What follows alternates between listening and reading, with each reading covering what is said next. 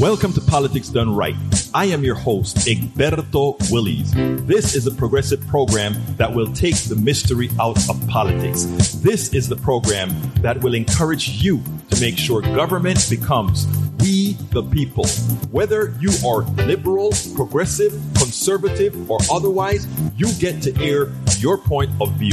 We are an independent media outlet that, unlike mainstream media beholden to corporations, we only owe allegiance to you. Remember, you can also send me a tweet at E-G-B-E-R-T-O-W-I-L-L-I-E-S. That is at Egberto Willies. Let us engage. It is politics done right. Welcome to Politics Done Right on KPFT 90.1 FM Houston, your community radio station. We have a great program for you today, folks. Who do we have? Senfronia Thompson, Texas House Dean from DC, Seth Davis on American Schism, and billionaire space fraud. Anyway, uh, Representative Senfronia Thompson is the Dean of the Texas House. She is an institution in her own right, and she's fled Texas with her court to protect every Texan's vote. Representative Senfronia Thompson took some time out of her busy schedule in Washington, D.C. She gave an interview immediately after completing her interview with Rachel Maddow. Second topic, Rep Ro Khanna was on point about these billionaire astronauts being parasites to us all. And it is much deeper and exploitative. MSNBC Hallie Jackson got one dissenter from the gullible and, and programmed euphoria surrounding newly minted billionaire astronaut Jeff Bezos and his Blue Origin team successful 10 minute round trip to space. Democratic Congressman Ro Khanna nailed it on the head. You got to hear this. Lastly, Seth David Radwell discusses what? That which ails America as he explains several topics in his book, American Schism. How the two enlightenments hold the secret to healing our nation. The conversation was very enlightening. I think you're going to like that. Before we get started, please remember to keep your community radio station, KPFT, in your minds. Talk about it. Tell your friends to tune into 90.1 FM Houston or listen at kpft.org. Likewise, keep our 100,000 watt station that covers the entire Southeast Texas on air and do help us get that new backup generator by donating what you can afford to our website at kpft.org. Please remember, you can get politics done right Mondays through Fridays on Facebook Live at facebook.com slash politics done right or on YouTube Live at politicsdoneright.com slash YouTube.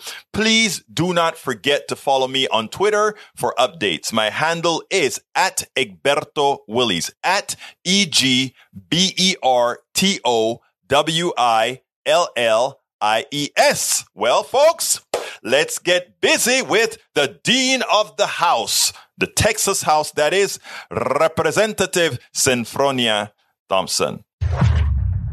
Today we have a the most special guest in the country right now. We're talking about Representative Senfronia Thompson, the Dean of the Texas House. Someone that has been there for over 50 years and knows exactly how the system works. Representative, thank you so kindly for spending this time with Politics Done Right. I am delighted to be on your show.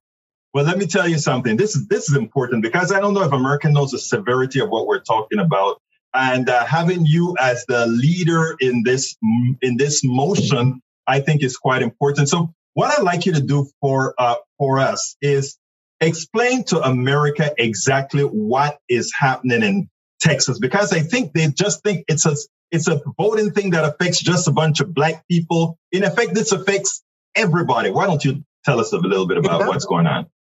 It's a it's a bill that would affect everyone. Uh, what is really going on is uh, the legislature is trying to strip away the voting rights of people. Here's how they're trying to do it. Um, we have been very progressive, uh, probably due to the pandemic last year, and trying to uh, create uh, conditions where people can go safely and cast their vote. We believe in the security of the vote. We believe in the transparency uh, in voting. And we want to make sure that people have a right to have a voice in their democracy if they if they choose. And how do you do that? You do that through the process of voting. In Harris County, we had some drive-through voting, which means that those persons, uh, and we found out that 60% of the person who went and drove through to cast their vote, 60% of them were women. And what happens is this you get off at about 11 o'clock at night. You know, the polls are normally closed at 7. But if you have a 24 hour voting uh, center where you can drive through, cast your vote, don't even have to get out of your car. And you can just drive on and keep voting, keep voting and drive on and go home. It helps those mothers who have just picked their kids up, put them in the car. At 11 o'clock at night, they're driving home so she can get them in the bed, but she can stop off a few minutes, cast her ballot, and keep going. Never have to wake the kids up to get to move out of the car and go inside of, of a voting facility to vote. They do not want larger urban areas to have that flexibility in voting. We had uh, 24 hour voting. The bill that is before the Texas legislature that we walked out on and refused to allow them to strip our citizens of their voting rights would deprive people with disabilities the opportunity to participate in government. Here's how that would happen. Let's say, for instance, that they got a mail ballot. And because of their disability, they want to send it in, and you're required to sign your name on the back of it. You'll be required to put your uh, driver's license number on, on it someplace, or your last four numbers or your social. Now, if this ballot is supposed to be a sealed ballot, how are they going to get the number, your driver's license off of that envelope inside unless they open the envelope? In addition to that, you're supposed to sign it. Many times people, a person with disability have acquired a driver's license or a identification card, maybe five years ago. What happens when they have a stroke and they have the inability to sign their name like they did five years ago? That ballot is going to be thrown out because they're going to have an individual person who's not skilled or trained in handwriting uh, expertise to just look at it and say, "Oh, this doesn't look like Elbert's uh, signature at all." Look at it with five years ago, and look at it now. You can hardly tell whose signature it is. It doesn't take into consideration things that may have happened that would impede the, the signature of that particular person. And it creates some other problems. They, they poll watchers. The election judge would be unable to dismiss a poll watcher. And the poll watcher is going to have the run of the precinct. They can come, they can look over your shoulder and see who how you're voting. They can come close enough if you're a person who's standing there talking to yourself. So I'm wondering, should I vote for this person or this person? And they'll listen to your conversation. They can get close enough to hear what you have to say. There's there is a problem and there's a violation of some constitutional rights there. So it looks like to me that what the Republicans want to do in this legislation is to manipulate the laws so it would benefit them rather than to benefit the people of this state. And the reason that we left, and particular, the reason that I left, I had to go back into history, Elbert. And I had to do some reflections. And when I did some reflections, I thought about my grandparents who reared me and how they used to work for $2 a week and they would save pennies and nickels because they couldn't afford to save quarters. A quarter we saved was a whole lot of money back then, particularly if you had two dollars that you were making, you had to pay your transportation to your job and from your job, so you're really going to end up with less than total two dollars.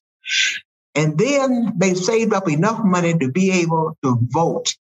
And we didn't have the mode of transportation like we have today, where buses was running frequently, or you can grab a, a, a van from the church those things would just didn't exist. And you had to go a long, they had to go a long ways to cast their ballot.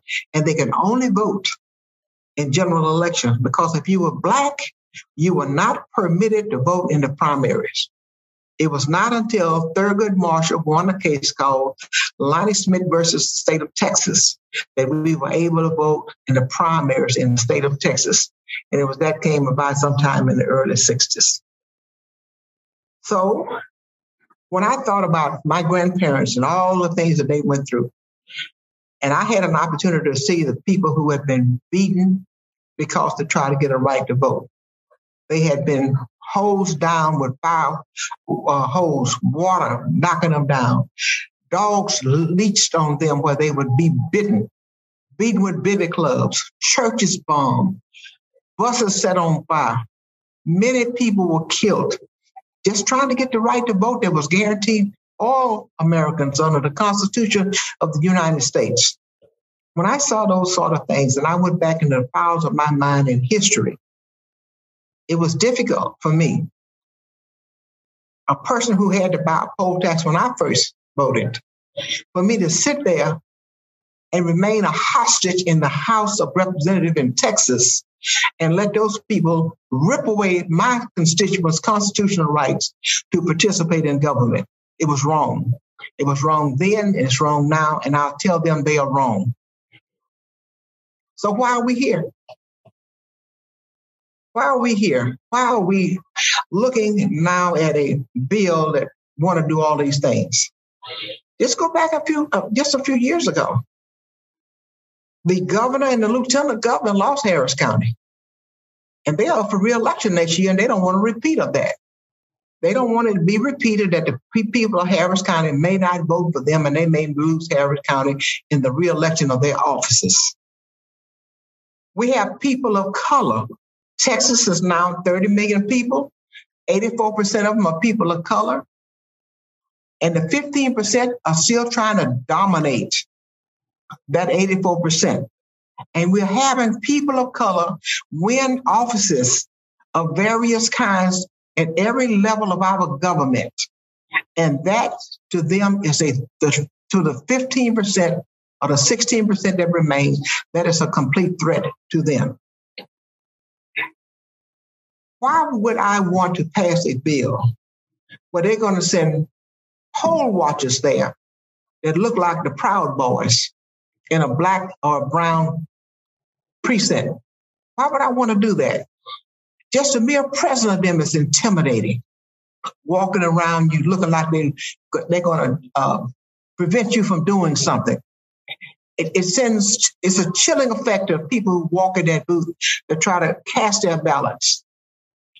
And I would, and I'm just so disappointed that Texas has gotten to that position, and many other states across this nation have also gotten to that position. That the only way that they feel like the democracy to continue to work in this country is that they must rip away the rights of people of color to vote in America. That the people of color should not have a voice in their government if they want to. All of us want transparency. All of us want secure elections.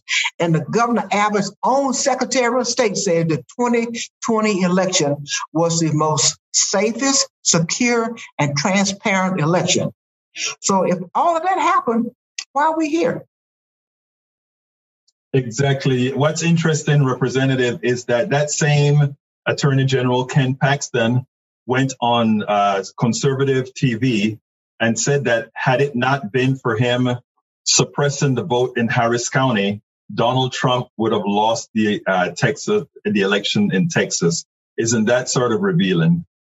I thought that was such an emboldening uh, position to take that he was willing to suppress the vote and publicly adm- admit, yes, I suppressed the vote because had I not suppressed the vote, my Lord and Savior Donald Trump would not have won. Now, let me ask you this because you're in Washington, D.C. with, with your crew. And um, do you see the, that, do you feel that uh, the Democrats that you find on the national stage, are they expressing the urgency that we can all see, not only in Texas, but in other states as well? Well, today I, uh, I had an opportunity to visit with Senator Manchin from Virginia. And uh, we uh, uh, could have had a, a, a, nicer person to visit with, a person who was uh, uh, uh, seemed to be quite understanding of our plight, and he allowed us to talk to him about what is actually happening to us here in Texas. He allowed to, us to tell him. He listened to what we had to say, and um, he didn't say it to us. He said, "You know." I thought you all were going to walk in here and talk to me about the filibuster. Well, you know, we're all politicians. We know sometimes you have to work with people across the aisle. And sometimes you feel like that maybe, you know, you give them another uh, lease on life in order to come around to what you believe would be the right approach for them to take.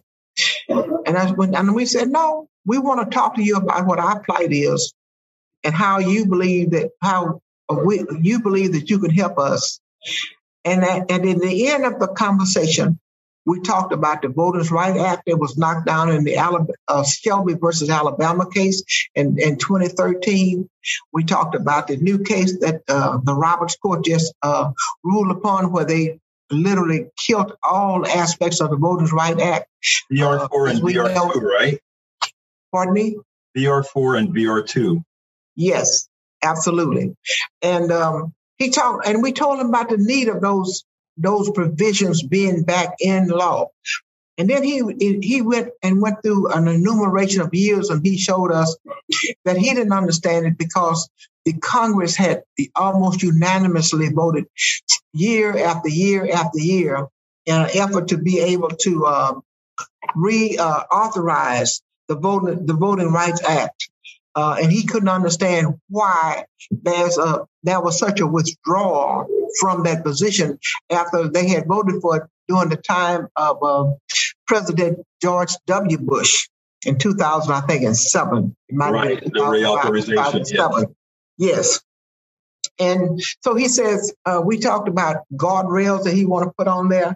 Uh, the bill um, making them the, uh, the national holiday for, for um, voting uh, on federal at the federal level, and we talk about him reinstituting, particularly for the state of Texas, the Voters' Right Act, and how we felt like the, that Voters' Right Act would be a protection uh, for people to have a right to vote, who wanted, who were eligible to vote, to have a say in their government if they decided that they wanted to do that. So we had, I believe, what we, what I would consider a very meaningful uh, conversation with him today. Now let's get to uh, one last thing, and that is the practicality of uh, what you're actually doing now. Uh, the the session will end in about three weeks. Uh, in three weeks, I imagine everybody will be returning to Texas. After which, the governor would immediately have another session. Will you all then go to that other session, or will you? Uh, well, I know you can't really tell a strategy, but uh, but will you? would you likely, given that you have some assurances on the federal level, would you likely go ahead and just let the bill pass? I know every Democrat will vote no on the bill, but let it pass knowing that all the laws that are being passed that, that are voter oppressive laws will actually be rendered moot by uh, the federal side? Okay, let me uncouple those three, three, three um, uh, questions that you asked me. First of all, we don't know at what uh, time that the federal law would be passed if, if one is passed. Uh, he just believed that if the, if the bill was streamlined down to uh, several things that, that he probably get enough support to put in place some safeguards that would be very helpful and beneficial. And I saw that as a way of, or a means of building upon something once you have something in place. And secondly, uh, we don't know what our strategy may be at the end of this first uh, special session. Uh, so I can't speak to that because I really don't know. I don't. I really don't know. And thirdly, the Republicans, if they have a quorum, can pass the bill at any time because they have the votes and we don't. We can't. We can't stop them. The only way that we were able to stop them this time is because of the fact that you know we left, and the, the governor is saying that we are causing um, our leaving is causing the um, uh, six of the agencies uh, under the he he vetoed the legislative branch of the he did that. That's not your you're doing. That's what he did. He did that because what we did was we have an we have a constitutional obligation to pass a budget. We passed the budget. We gave it to the governor, and he made the decision to veto the legislative branch. He, he made the decision to do that and to punish those people. And now he wants to say it is our problem, but it's not his, our problem, it's his problem because he created it. Oh, we'll make sure to let that be known quite widely that it is that, that what he's uh, and he's bringing up the issues with teachers, et cetera, et cetera, et cetera. Which again, well, we voted we voted for the teachers bill. Right. We voted we voted for a teachers bill and a, and and we voted for cola for teachers, and those bills went to the calendars committee. The calendars chairman is a Republican, and the majority of the people on the calendar committee are Republicans. They could have let that bill out at any time they wanted to, and passed it. We all we always know that the Republicans are not into teachers anyway, but um, uh, they're not into education. They're not into any of those things. I know as, as the dean of the Congress, you can't quite address that, but um, that I can. anyway, uh, Representative, um, the last question I always ask anybody that I speak to is, what would you have liked me to ask you, or what would you like to let our audience know that we didn't get to? Well, one of the things I like my audience to know is that we believe so much that the right to vote as Lyndon Johnson said in 1965 on August the 6th, is the greatest right that we have, and it gives a person right to have a say in their government. And my constituents can be assured one thing that I'm going to do everything I possibly can to protect their right to vote. It's not a privilege, it's a right. There is a right that cannot be taken from them, and I don't want that. I don't want that right stripped away from them because some Republicans want to manipulate the laws where it would benefit them to stay in power. There is no doubt that your district has the person who needs to be there fighting for them. Thank you so kindly for having been on Politics Done Right. Representative Senfronia Thompson, it's been my pleasure to have you on Politics Done Right. Thank you.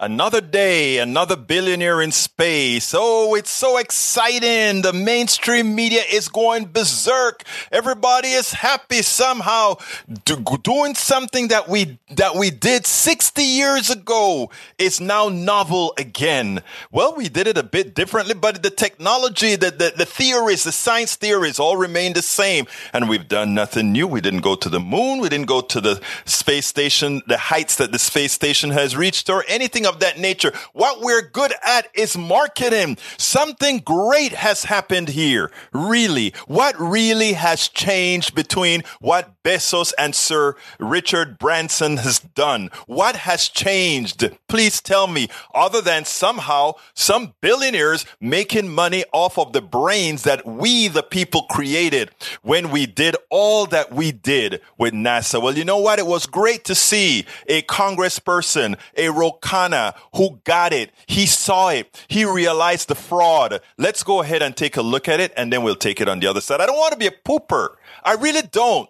It, it's novel. It's great to see somebody go up into space, but all the things that go behind it, all the excitement, the exhilaration, all of these things. Is it really, is it really? Check this out and then we'll take it on the other side.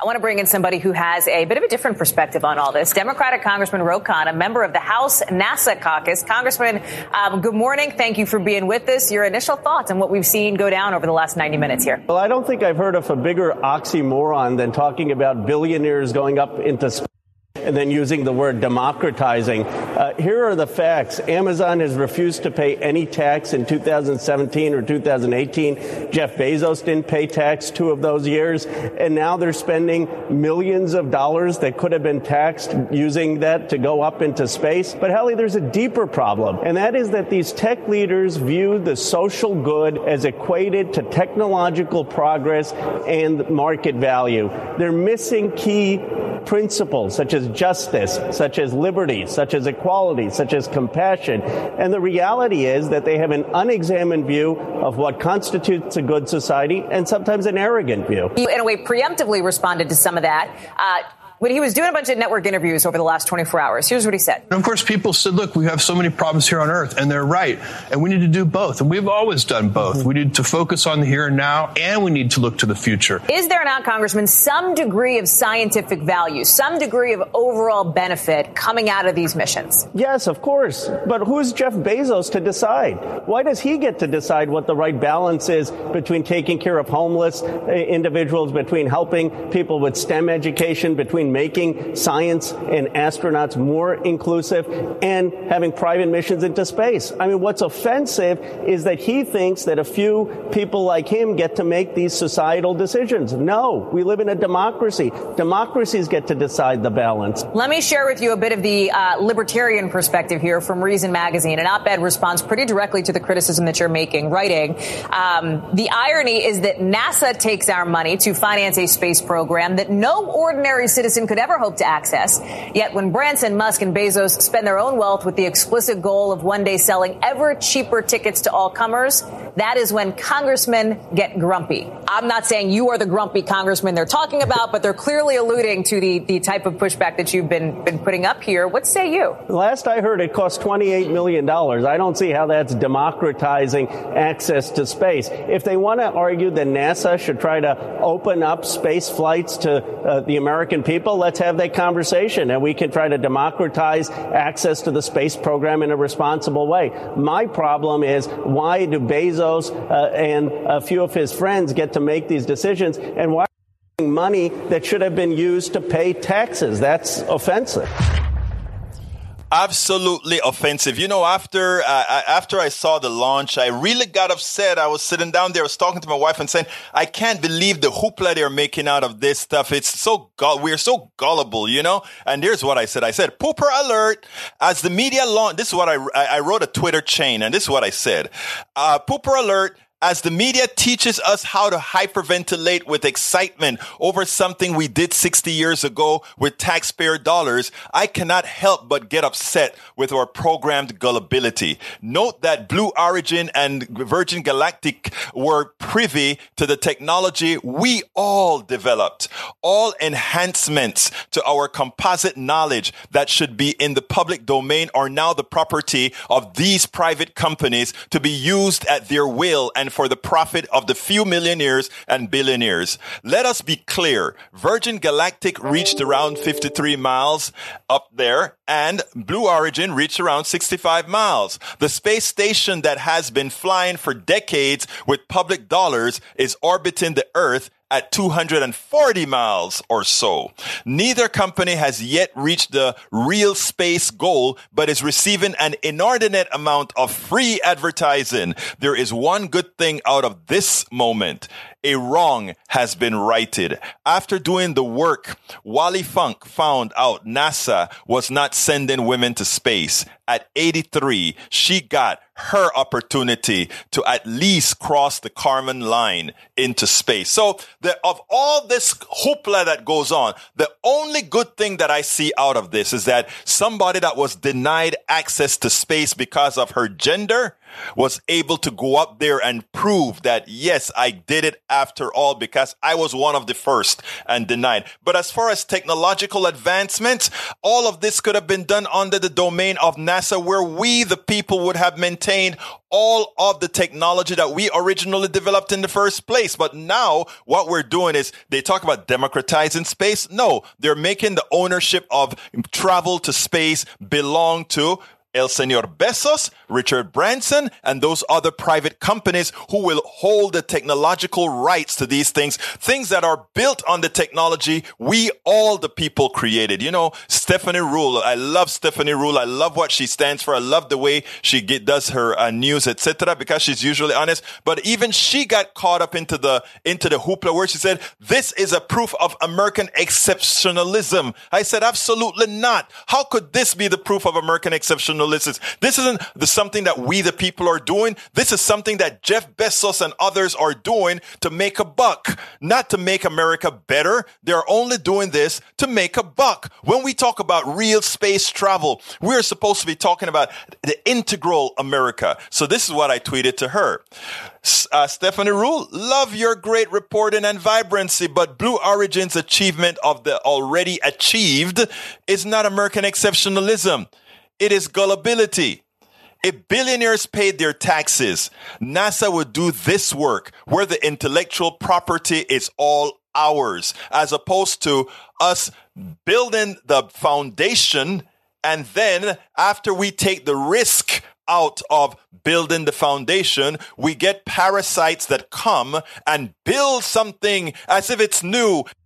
The other part of the parasitic industry saying, Hey, look at the great things they've done. You know what, guys? They hadn't even made it into orbit. We have a space station technology, which I also worked on. I worked on some of the software on space station, but we have technology out there right now, old technology that is orbiting the earth thousands of times since it was placed up there. And we get a couple of guys who barely touch space and they get all the attention for being billionaires and doing something with the technology we created. And they're going to keep all the enhancements for themselves and charge a few more dollars to millionaires to get some flights and you know what? Ultimately, we do what we always do.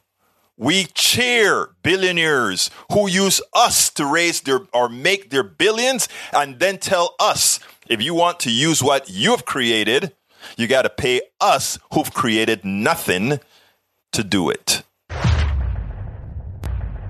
We have a very special guest. Seth David Radwell is the author of American Schism and an international known business executive and thought leader in consumer marketing. He previously served as president of eScholastic, the digital arm of the global children's publishing and education company, and as president of Bookspan Bertelsmann, where he developed book clubs for diverse readership, Black Expressions, and Mosaico, in addition to overseeing all editorial marketing media and digital functions for many other iconic brands. He holds a master's degree in public policy for the Kennedy School of Government, Harvard University, and Bachelor of Arts degree sum, summa cum laude from Columbia College, Columbia University.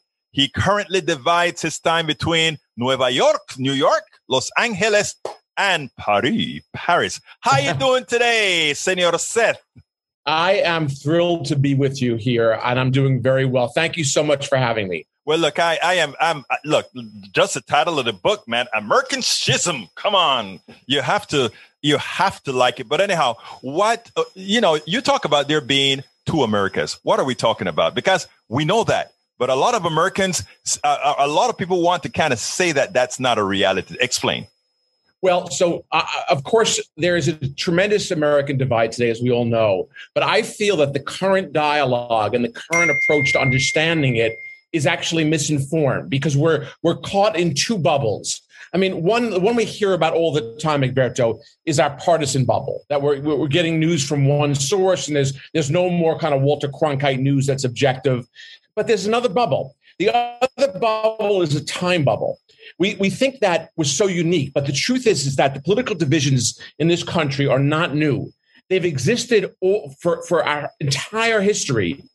So my mission on this research project was to do an investigative tracing to take our, our divide and understand it back from the founding of the country and how it's evolved over the centuries. And that's exactly what I did in American Schism. I, I go back to the founding where there was a major disagreement, a, a, kind of a break in views between two Enlightenment schools, what I call the moderate Enlightenment and the radical Enlightenment. And I'll, I'll tell you more about that in a minute. The point being is that the antecedents for what we see today, the rancor and the acrimony, go back to our founding.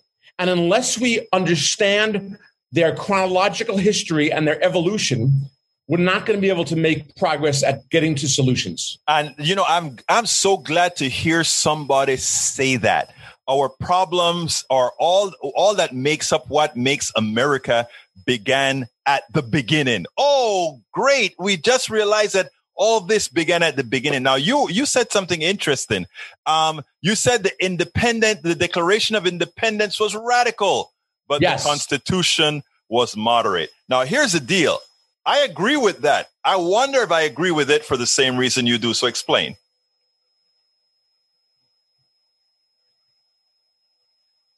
Okay. Well, one one of the things the book does after laying out this radical moderate split, it then analyzes our history through six discrete periods using that as a lens. So you bring up a great one, which is the first major one.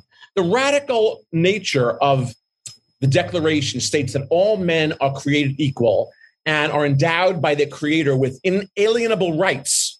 That is a radical statement that comes from uh, Thomas Jefferson's pen, which is, is ironic in its own sense, which we can get into later, but which comes out of the French Enlightenment and the notion of what the, the notion of a republic, the, the social contract requiring an egalitarian form of government of the people to be just.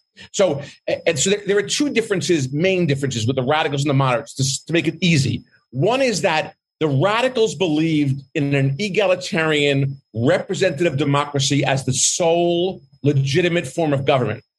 And the second thing is that the radicals believed there needed to be a strong separation between church and state. They documented how the church for centuries had colluded with the monarchy to keep the people oppressed. Whereas the moderates, people like Alexander Hamilton and John Adams, were very much aristocratic Republicans. Uh, so th- that's the, the crux of the difference. So to answer your question, the Declaration is quite radical. So what happened between 1776 and 1787? And that's an entire chapter of American schism. Why was it that all of a sudden that things became so moderate and we had a compromise to keep the South, the Southern colonies involved and, and do, do crazy things like what would seem absurd today, like calling African Americans three fifths of a person. How did we make those compromises? And the answer to that question is that declaring independence from Britain and stating bold ideals is one thing. Building a country with real solutions and a complex system of government that had the ability to raise taxes, pay for the war, develop a foreign policy, all of that complexity the, as we say, the devil is in the details. That complexity required an incredible amount of what's today a dirty word compromise. And so James Madison and many others literally compromised between the what became the Federalists and the Republicans on these two alternate models. And we ended up with with a compromise that that of course was was as Lincoln has told us uh, years uh, almost 100 years later did, didn't do justice to the creed of the Declaration. Remember, he said our work is not done. Um, but it was a first attempt, and it was certainly better than the Articles of Confederation. So, in summary, to answer your question, I think there was a need for practical solutions that required compromise. And so, people like that were problem solvers, geniuses like Alexander Hamilton, who could run a, run the country, they put solutions in place that would actually work. Now, when does compromise become capitulation? That is one of the most incredible questions. And I'm so glad you brought that up because clearly, if you look at our history, we have examples when compromise has really worked. And, and I could talk about one that's really very, very important right now.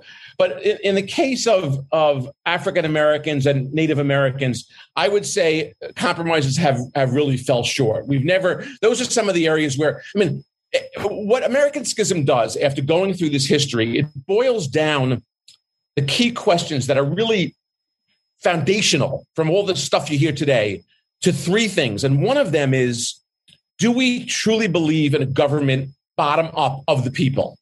And if the answer to that question is yes, and by the way, I think there are many people in the Republican What do you Party think the answer? Wait, what do you think the answer is?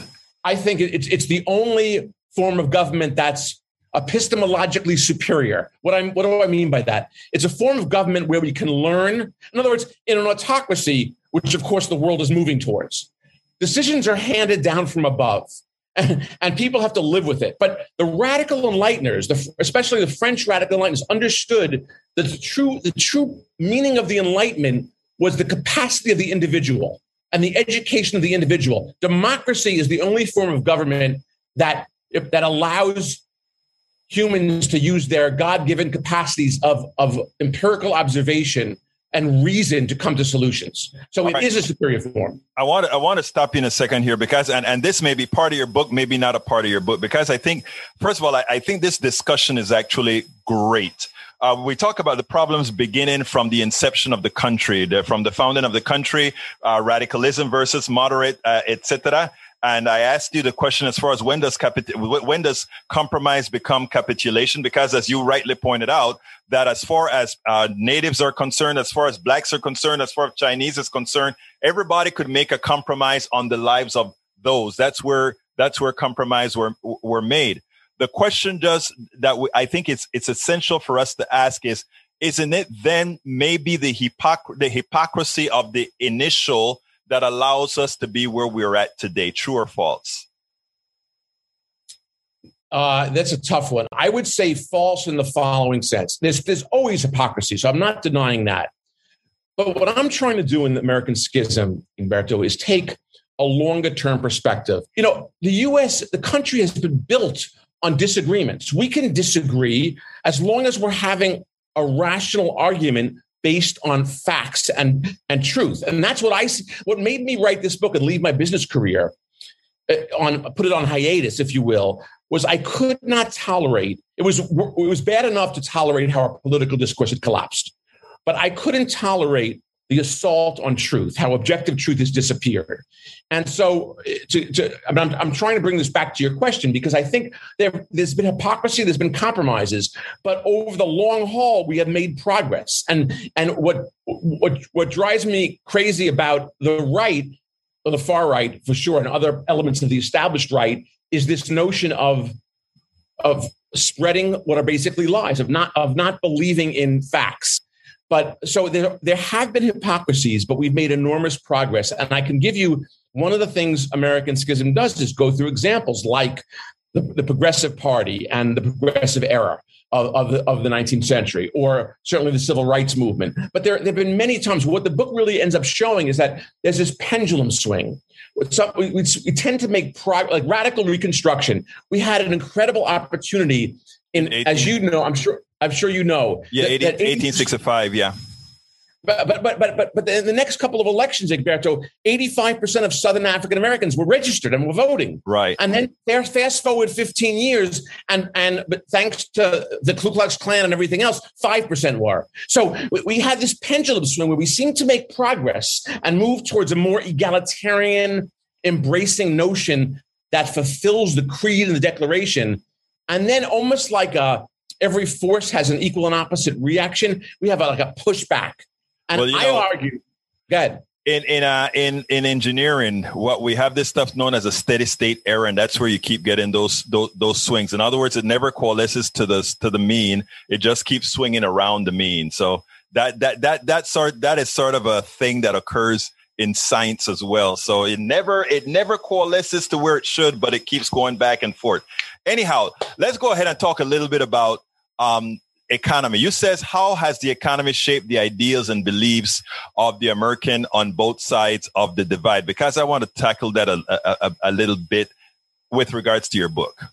Well, so, so it's the social and political analysis, if you will, of these two different sides and how they fought with each other and contended cannot be looked at without understanding the economics behind it. They, are fundamental. Uh, from the from the form of, I mean, Jefferson's original notion of an agrarian economy that was his uh, this idyllic uh, vision that he had to what happened. For example, I mentioned the progressive era. I mean, the, the amazing uh, coalition of the of the first the Farmers Alliance, which were Southerners that were incredibly uh, mistreated by the economic system of the U.S. The, related to the dollar, the greenback policy, various things. But they ended up making a coalition in some ways with Northerners who were oppressed workers, immigrants. All of, most most of that entire movement, which led to huge change was economic. It came out of economic, economic need. So my point being is that for every one of the vignettes that I go through in American Schism, I ha- you have to portray the economic issues at hand. If you fast forward till today, I would argue that I mentioned before that the French radicals talked about this collusion between the monarchy and the ch- uh, and the church. We've had a collusion in this country since Billy Graham between the Conservative Party and, and e- evangelicalism. Yeah. It's a similar collusion where you know the, and it, for economic reasons, conservatives hold their nose and get on board for their own self-interest. Where you know we, we're and at this point, we're, we're for all intents and purposes, we're a plutocracy run by the rich right so so and, and, so they get on board with evangelicals because you know ha, ha, ask yourself this question Egberto. how did donald trump get all those 81 million people to vote against their self-interest by supporting the tax plan which of course benefited a very his tax plan he actually said it at the signing. He said he said to his colleagues his business colleagues who were there this is going to make you guys quite rich.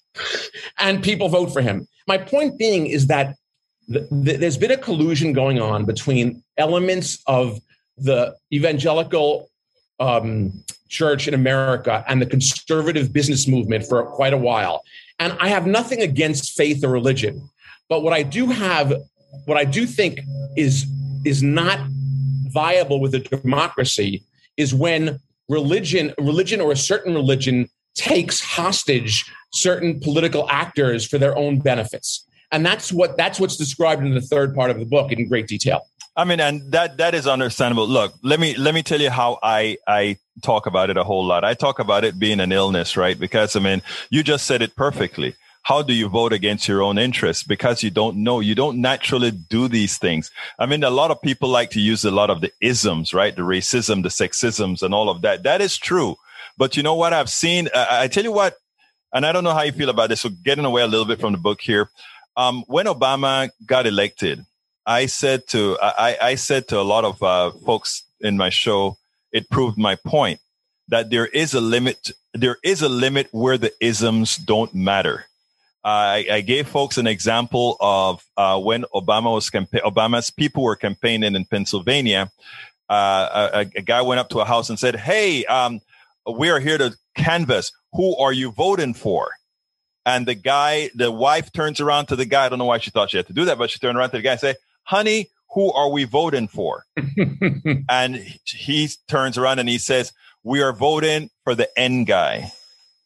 You know, you get my point. And the, the point being, at that point, his uh, his economic necessities, his the uh, over over went above his racism.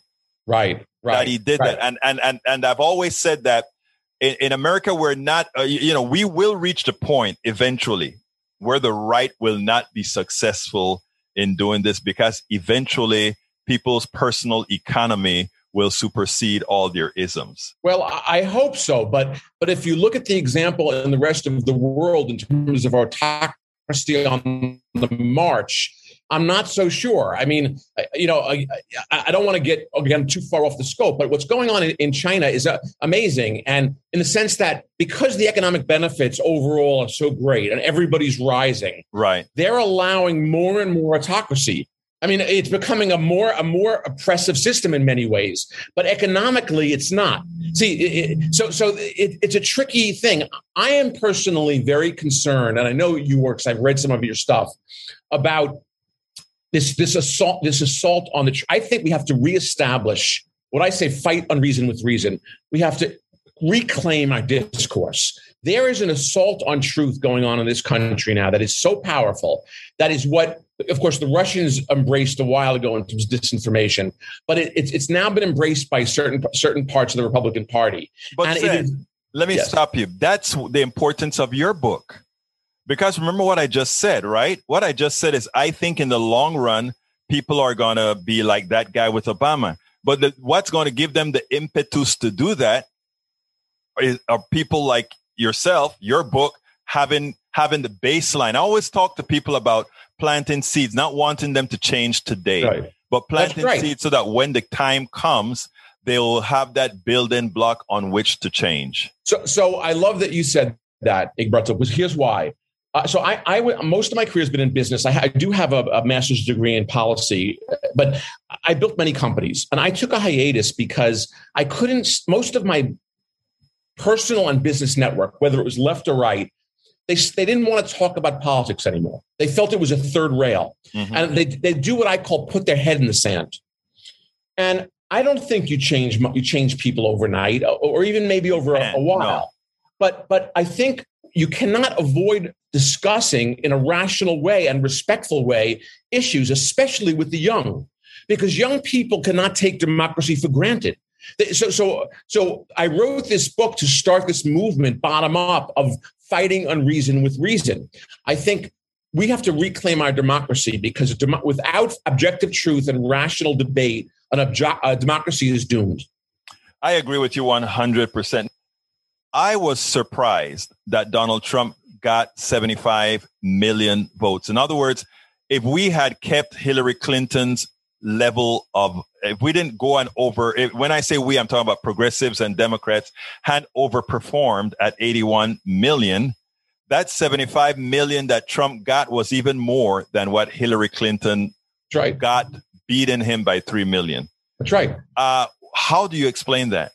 So, so the, the, the, there's a chapter in the book that remember I told you about this pendulum back and forth. Right. In some ways, it looks at the Trump era as a pendulum pushed back from the Obama era. But he, here's Trump was a master demagogue, and if you look across history, what demagogues do is they figure out how to push buttons that incite rage and fear. I mean, this is not, you know, this has been going on with demagogues for, for history. Trump was a master at that. Now, he didn't create the rage that had been building for years. And, and the book talks about that as well. But he was a master of unleashing it, unleashing the rage. And that's why he develops a cult like following. So the answer to your question is um, he's created a whole movement that denies truth. Let me give you an example.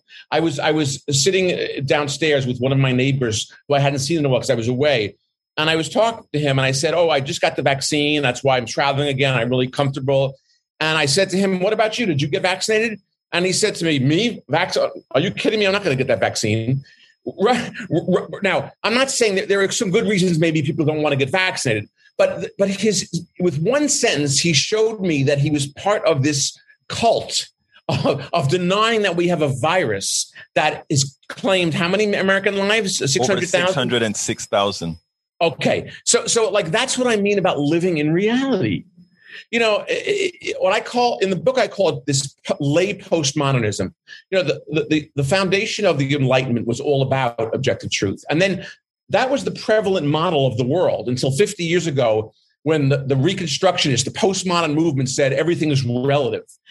and, and now that's translated into everyone can have their own truth. No, that's not true. What the postmodern movement really wanted to do was bring other perspectives into the conversation because so much of our history was written by white men. So th- there was a, the intent was to bring other viewpoints in, which is fundamental. But that doesn't mean that objective truth doesn't exist. So we, have gone way too far. I mean, I believe that fixing this is going to take time but it has to do with things like civic education, which are, is required for. That, that is where I was going to next. I was going to say we need to close out with you giving us an example of because uh, you know there's a whole lot to the book. What yes. we want to do is we want people to go out there and get the book, but give us a little bit of things that you think that people would love to hear. Say, hey, there actually though there is a solution to all of this. Okay. Great. So, so this. Let me give you a couple examples. There's there's two solutions I'll give you that are in the book in the third part. One is structural, and one is more of an investment. The structural one is easy. We it, it, the, the, way our system works, we, we are captive by two parties that run the, that run the show, and they're a monopoly. And we can't have other candidates in because every time they're a spoiler, they take votes from one. There's a thing called ranked choice voting, where there could be six or seven platforms out there, and voters are allowed to rank them in order of preference. So as soon as the first, some of the lower ones drop out, their votes get reallocated. And all of a sudden, third parties are not spoilers. Mm-hmm. This is a structural thing that has been shown to bring, it's more democratic in many ways. So, so that's a structural thing that I go into in some detail in the book. Let me give you um, uh, one which lets less structural and more about priorities. You know, we we as a society in America uh, spend a, an amazing amount of of time and wealth managing our money and, and our investment in financial assets. We don't nearly invest as much time and attention to our human capital. What we probably need to start remind, doing again is teaching critical thinking, how people can actually learn about critical thinking. Now, uh, Seth, um, last question that I always ask is please go ahead and tell me what I should have asked you that I didn't. The question that I that I I, I wish you would have asked me is well, or, or I wanted to discuss more is why is it that through social media or through other forms of communication, our our dialogue has become so rancorous. Whereas, you know, that my data show that 70% of Americans reject both the extreme left and right and believe we have more in common. Why doesn't that come out? And the answer is, I, I, we are now, you know, we the human the human species over millennia of evolution have these amygdala driven knee jerk reactions based on fear and anger and and those things are important. They, they get endorphins going. Mm. If you, you know, Egberto, we all know this because if you're in a sports arena, we know how good it feels to be with the in group and attack the out group. It feels wonderful. That's a wonderful thing for a football game. It's no way to conduct public policy. And, and so that when I say our entire approach to this Twitter, Twitter storm is wrong and it's misguided. And we have to say enough is enough. And I, am calling on my professional colleagues with Fight Unreason with Reason to embrace American Schism as a platform of rejecting the dialogue today and starting it fresh. Seth David Radwell, author of American Schism. Thank you so kindly for having been on Politics Done Right. Egberto, it's been such a pleasure, and I'd be happy to come back with you again. Thank you so much. Thank you. I hope you enjoyed our show today. We really want to make sure that you're well informed. Again, Please remember to keep your community radio station, KPFT, in your minds. Talk about it. Tell your friends to tune into 90.1 FM or listen at kpft.org. Keep us on air by donating what you can afford at our website, kpft.org. Once again, remember, you can get politics done right Mondays through Fridays on Facebook Live at facebook.com slash politics done right or on YouTube Live at politics done right com slash YouTube. Please do not forget to follow me on Twitter for updates. My handle is Egberto Willies at E G B E R T O W I L L I E S. Well, folks, I hope you enjoyed that. Listen, KPFT must stay alive. Please support it. But I got to get out of here now. My name is Egberto Willies, and you know how I end this baby. I am what? Out.